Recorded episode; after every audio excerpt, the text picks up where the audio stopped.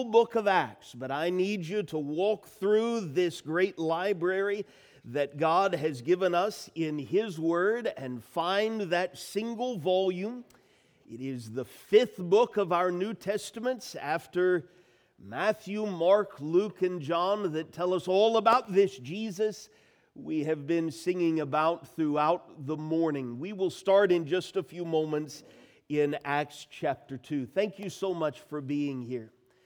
Zach mentioned, this is a busy couple of weeks in our church family. Many who are enjoying fall break from school that takes them all over the place. Some of you have been traveling and are back. Some are undoubtedly joining us via live stream.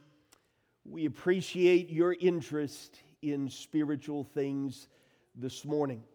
If you're following along with our daily Bible reading schedule, you know that just a couple of days ago we wrapped up this great historical book of Acts. Many of you are studying here in the auditorium with Roger and Shannon on Sunday mornings, looking at the first 12 chapters of Acts in an entire quarter. What I would like to do with you this morning. With those two things in mind, or if you're not a part of that class or, or didn't even read along with us, is just to fly over this great book of the Bible, taking a 30,000 foot view of news. News that did not simply turn past tense the world upside down, but news that is continuing to spread. News that is being talked about and reflected upon all over this world.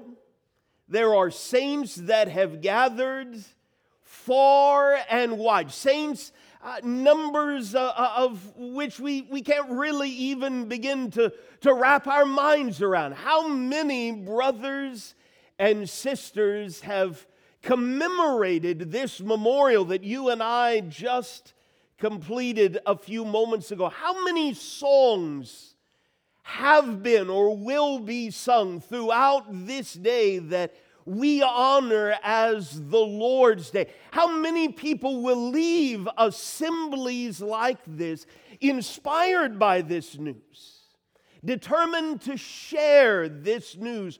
with someone this week. This is current news. I'd really encourage you to, to view what we're about to look at through that lens. We're not going back and studying ancient, dusty, out of date, irrelevant news like you might find in some history book. This is news that continues to be spread news that can turn anyone's life right side up. Is your Bible open there to the book of Acts? Luke is the author of this great book. He is writing with Jesus' words in mind that we can see in Acts chapter 1 and verse 8 when he tells that original group of apostles, You will be my witnesses. It is going to start in the great city of Jerusalem. It is going to expand beyond that city to the region of Judea and even beyond where Jews live into the region of Samaria. And Jesus even says, to the ends of the earth. That's where Luke begins in Acts chapter 1. And throughout this great book, he gives us a variety of progress reports. We're going to fly through those very quickly. And so I don't want you to worry about necessarily keeping up with, with each one of these, but just listen as this book unfolds to what Luke tells us about. It starts in Jerusalem. Acts chapter 2 and verse 41. Those who received his word were baptized, and there were added that day about 3,000 souls. This news on that day turned Jerusalem upside down. In Acts chapter 4 and verse 4, many of those who had heard the word believed, and the number of the men came to about 5,000. The news was continuing to turn lives right side up. In Acts 5, verse 14, more than ever, believers were added to the Lord, multitudes of both men and women.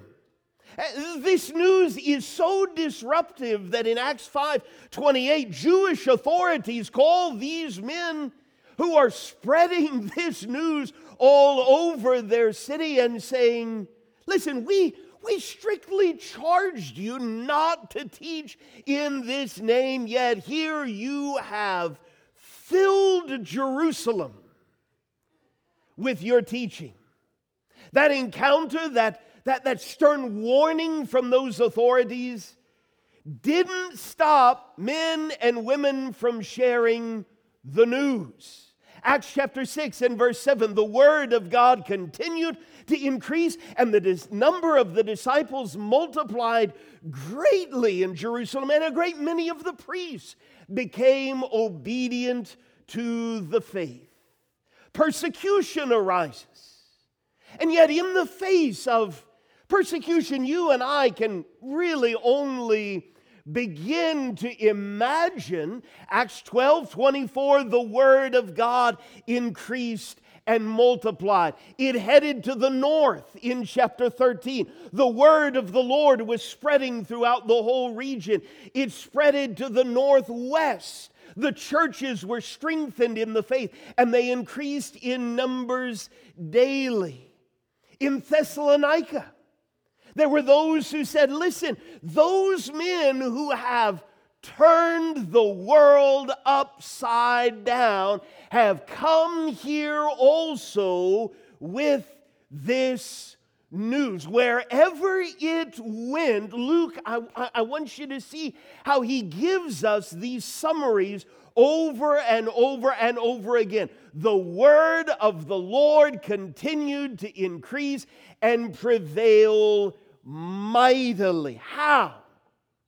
How was that happening? Well, we can take a single verse like Acts chapter 8, verse 35. We can remove a specific name and we can plug in any variety of names uh, we can unplug the, the specific circumstances, maybe the specific passage of Scripture that was being discussed. And throughout the book of Acts, we can plug in any number of names and situations, but this is how it was happening. Ordinary men and women opened their mouths and told other people good news. Good news about a specific, not thing, but a specific person. Good news about Jesus. If you've turned away, if you'll go back with me to Acts chapter 2, we'll read verse 23 together in just a few moments. Could I just give us a couple of simple points to reflect on and, and allow to sink down into our hearts on this, the Lord's Day, and carry with us out of this building easy points to remember? Listen that can turn anyone's life right side up. What is this news? Basic point number one it informs people of their Creator's plan to save mankind. Is your Bible open there to Acts chapter 2, verse 23? Peter is preaching in the city of Jerusalem. He's talking about Jesus in Acts 2:23, how Jesus was, listen to this, delivered up according to the definite plan and foreknowledge of God. You have a creator. that Creator, before He said in the very beginning of time, let there be light, had a plan to save mankind. And we hear all over the book of Acts, we're just looking at one book of the Bible today. We hear all over this book people communicating to others whose lives are upside down in a dangerous sort of way. Listen, there is a God who made everything around us. And that God has a plan to save mankind. Look at the next chapter. Acts chapter 3 and verse 18. What is that plan? Just a, a couple of basic points that we can draw out of that. Well, Jesus is the fulfillment of hundreds of prophecies. God told us about that plan long before Jesus ever stepped on the scene. God gave a, a fingerprint of the one who was going to come. This is how it's put by the Apostle Peter in Acts chapter 3 and verse 18. As he's standing in Jerusalem, he says, What God foretold by the mouth of all the prophets, that his Christ would suffer. Listen, he thus fulfilled. God had a plan that involved sending his own son. Why? Well, in Acts chapter 20, we hear the Apostle Paul preaching now in, in Asia Minor. And we listen carefully to what he says in Acts 20, verse 24. I do not account my life of any value, nor is precious to myself. I, I have found something that is bigger than me. Something, listen to this, that is worth spending my life on.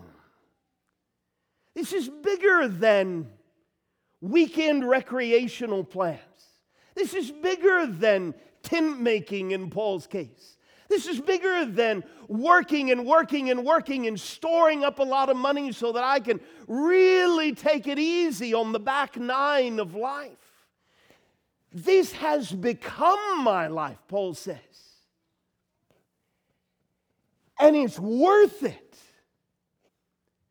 I don't account my life of any value, nor is precious to myself, if only I may finish my course and the ministry, this, this work of service that I received from the Lord Jesus to testify to. And there are lots of things that he could say next. But when he wanted these people in Asia Minor to understand what God's plan was really all about, the word that he used was grace. You have a creator who has made all of these things all around you.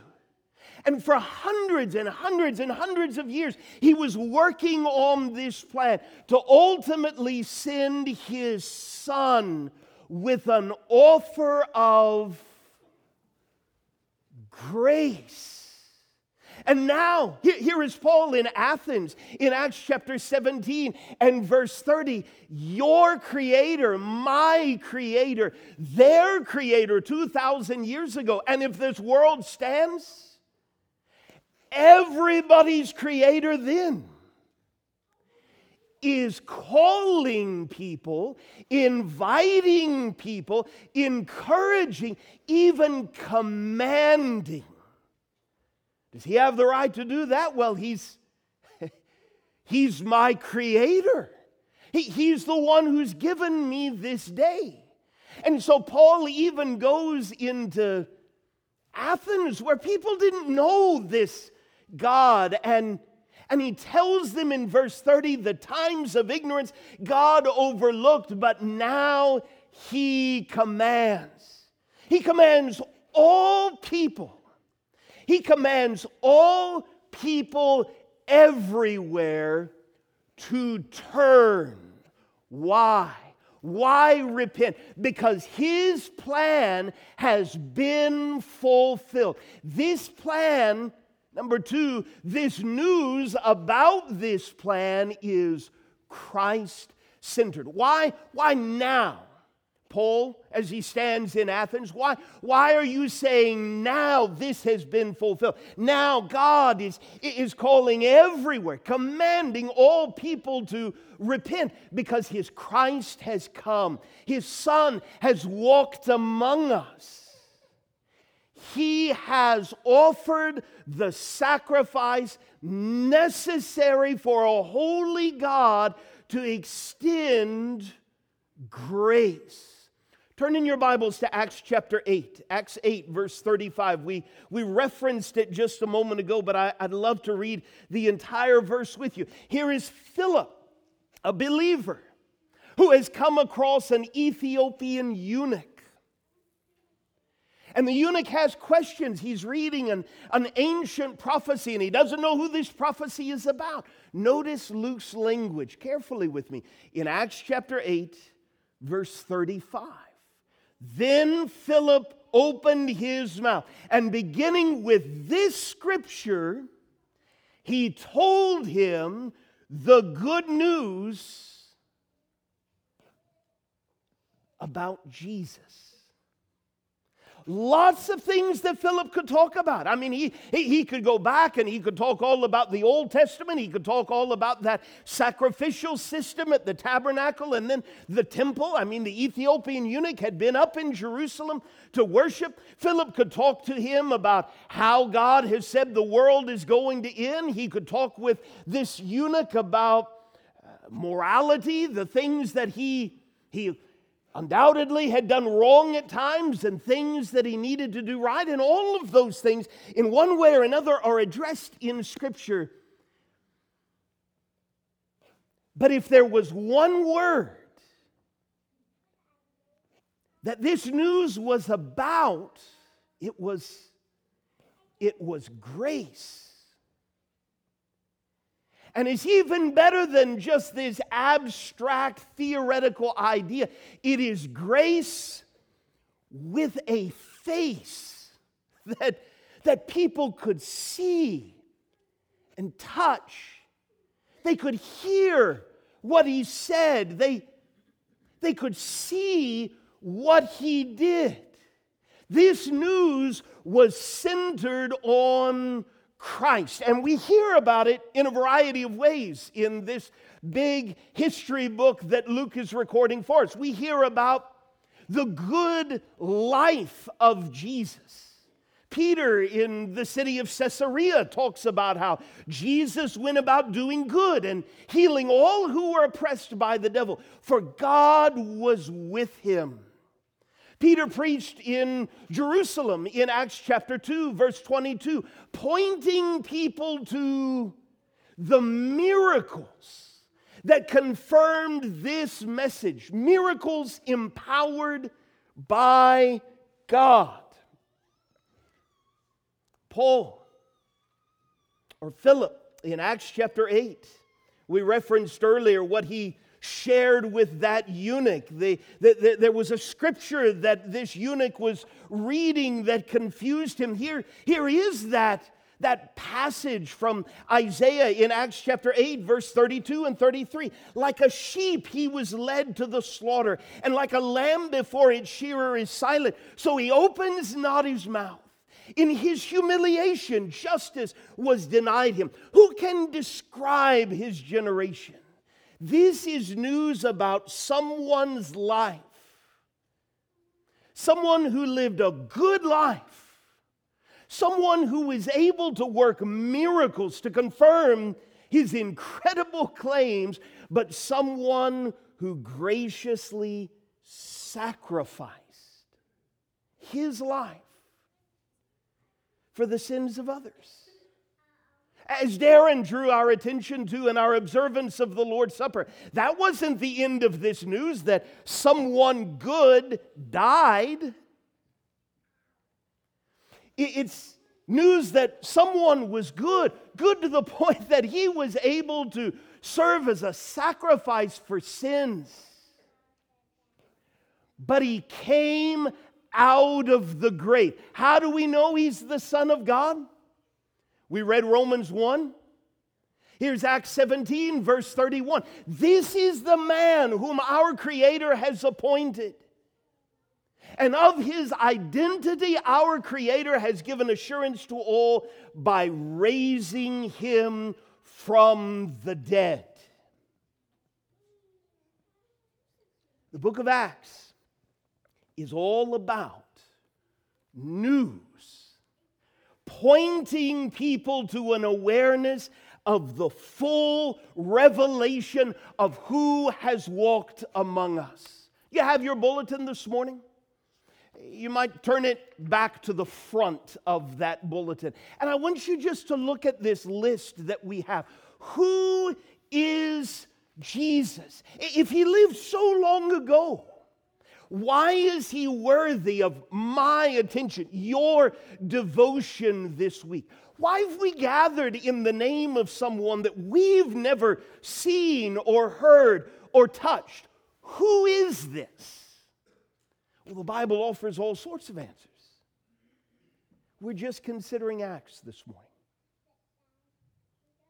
Look at that list. Jesus is Lord of all. What did these people share about Jesus? He's the one who knows the hearts of all. Present tense, present company included. He is the one attested by God with mighty works, wonders, and signs. He is the Son of Man, exalted at the right hand of God. He is the Christ, the Lord's anointed one. Over and over and over again, this news was listen, He is the holy and righteous one. He's the author of life, whom God raised from the dead. Many builders have rejected him, but he has become God's cornerstone. He's God's holy servant, leader, savior to give repentance and forgiveness of sins. He is the Son of God, appointed by God to judge the living and the dead. He is the one to whom all the prophets bear witness the long awaited royal heir of David. He's the liberator of enslaved lawbreakers. He's aware of and keenly sensitive to his people's persecution. He's the provider of a place for the sanctified. He is the first not the last, simply the first to rise from the dead. He is the proclaimer of light to all. This news was all about grace with a face. And before we're done, if we're going to give this news the full scope of the attention that it demands, listen. Point number three this news demands a decision of men and women everywhere. Not all news is like that. This is not like news that you heard a few days ago. Hey, listen, down in New Albany, there's Harvest Homecoming, there's corn dogs and there's barbecue and there's pumpkin everything. You can go down and get a pumpkin donut if you want. And you hear that news, and well, uh, that, that sounds kind of interesting. I might go. Listen, whether you go down there or not really doesn't matter in the grand scheme of things. You hear that news, you make a choice, you move on, no big deal. You go down, you eat barbecue, no big deal. Good for you. Have pumpkin everything, Wonderful. Take it or leave it. This news, it's not like that. this news, whether I choose to listen to it or not, makes me make a decision. Open your Bibles back to Acts chapter 2 if you've turned away. Acts chapter 2, verse 36. What sort of a decision are we talking about? Well, it confronts me right smack dab in the face. Do I believe this? This news is all about my Creator has a plan to save me from my sins. This isn't just a, you know, a, an unfortunate stain that I have on my favorite shirt. This is a stain on my soul that no amount of money or accomplishments or good works that I do can wash away. But I'm hearing this news that, that God walked among us and gave his life for my sins. What am I going to do with that? Especially if he's commanding me to turn. Do I believe what God is telling me about Jesus of Nazareth? That's the fork in the road that people in Jerusalem in Acts chapter 2 and verse 36 were led to. Let all the house of Israel therefore know for certain that God has made him both Lord and Christ, this Jesus whom you crucified. Listen, if he is the Lord of all, I can't just decide to ignore that and be immune to that claim. Either he's Lord of all, including me, or I'm going to choose to bank my life on the fact that it's all a lie. And what these people could not get past is his grave is empty. And it's not just empty, but for 40 days he was walking around, appearing to individuals and small groups and hundreds of people at the same time. What am I going to do with that? Do I believe that he's the Lord? Number two, turn in your Bibles to the next chapter, Acts chapter 3. Am I willing? Remember what the Creator is commanding me to do now that His plan has been fulfilled. Am I willing to turn? God has this plan of grace. Am I willing to turn? Acts chapter 3. Peter preaches what God foretold by the mouth of all the prophets that his Christ would suffer. He thus fulfilled. So what? Well, here's the so what it's time to turn. Turn back. Turn away from sins that have turned your life upside down.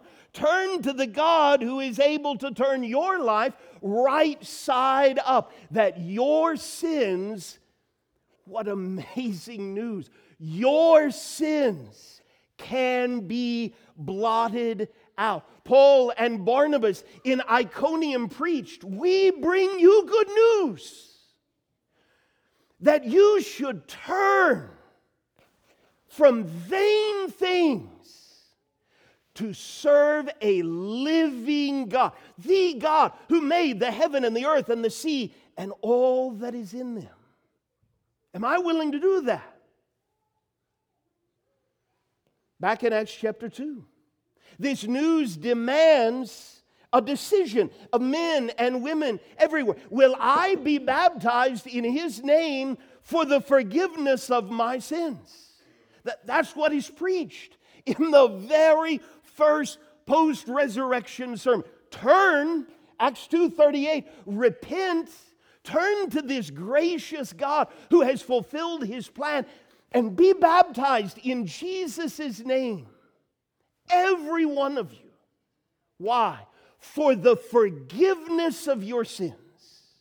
And the God who has enacted this incredible plan will give you the gift of the Holy Spirit. That's how Saul of Tarsus's life is turned right side up. Because someone came and asked him, Why do you wait? Turn, rise, be baptized, and wash away your sins, calling on his name. Go with me quickly to Acts chapter 8. This news demands a decision of men and women everywhere. Do I believe God has made Jesus both Lord and Christ? Am I willing to turn to my gracious Creator? Will I be baptized in Jesus' name for the forgiveness of my sins? And then I want all of us, especially, to listen right here.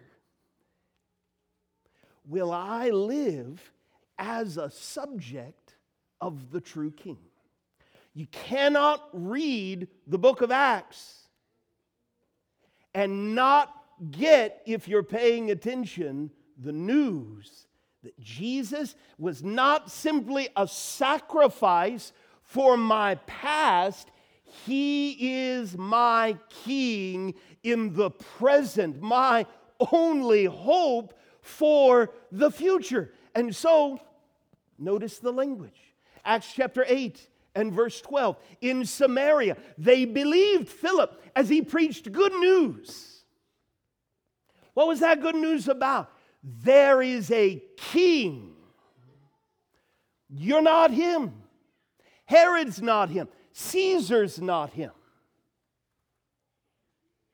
It is the kingdom of God. In Ephesus, Paul reasoned and persuaded about the kingdom of God. He goes all the way to Rome, proclaiming the kingdom of God and teaching about the Lord. Jesus, the one anointed by God Himself. If you take one thing away from our time together this morning. If you're a disciple of Jesus, if, if you're not a disciple of Jesus, the one thing you need to take away is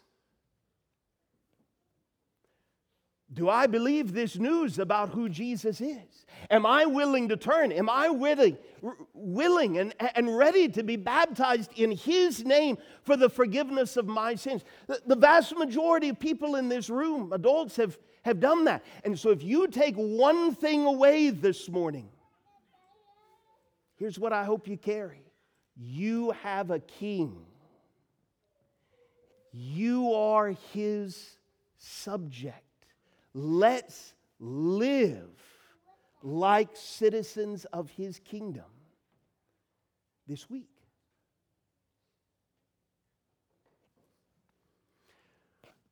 But we wouldn't be here this morning. Most of us wouldn't know each other this morning if someone hadn't shared this news with us. I love how Luke ends this entire book in Acts chapter 28. Here is Paul proclaiming the kingdom, boldly and without hindrance sharing Jesus is Lord of all. And then it just stops. And for a long time, that kind of puzzled me, especially as an amateur writer like that sure doesn't seem to be rounded off very well. That, that, that seems to be somewhat of an abrupt conclusion to what we have as 28 chapters of acts of, of believers in Jesus. And it's just my theory, but could it be that Luke ends like that because he knew the mission didn't stop in Rome with Paul. In a very real sense, you and I are living in Acts 29. Someone shared the news with us. I want you to imagine scary, as, as horrifying as it would be, let's just imagine that sometime this week you're driving on some dark rural road around here, clouds up in the sky, so not much starlight, not much moonlight. And you come up on a turn that's a little sharper than you thought, and you start to lose control of your vehicle, and your left tire gets in a ditch just the wrong way, and you flip your car. And you're lying there completely helpless. You can't get out. And eventually, someone comes along and they see your car. And they come running and they bend down, and here you are suspended by your seatbelt upside down. And, and they say, it's, I know how to get you out of here. There's good news. And, and for some reason, you tell them, you know what? I've got this. It's all good. I'm just going to stay right where I am. There's not one person in this room that would do that. Could I encourage you to see this morning through the lens of that is the lie sin tells you? Tells me. It turns our lives into a wreck.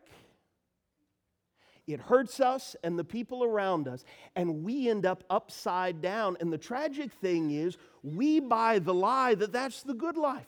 That's, that's the way it ought to be. That's the way free thinking, independent, strong people in the 21st century are. Nobody's going to tell me I'm upside down.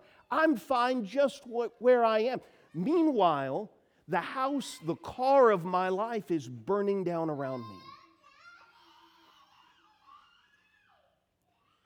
Could I challenge you this morning? We, we used the phrase a couple of times. Could I challenge you to realize that it is Jesus who comes along and is able to turn our lives right side up. And so we're going to stand and sing an invitation song. And if you realize, you may have even come in this room thinking you had it all together. But if God has helped you see through His Word this morning that in fact you're upside down, in critical spiritual condition. This is the Lord's invitation because He and only He can turn your life right side up. If you're a disciple this morning and could use some prayers, that's why we're here. If you're a disciple this morning, as we sing this invitation song, could I encourage you to envision someone in your life that needs to hear this news this week. Let's share it. Let's sing together. If you need help, would you come to the front while we stand and sing?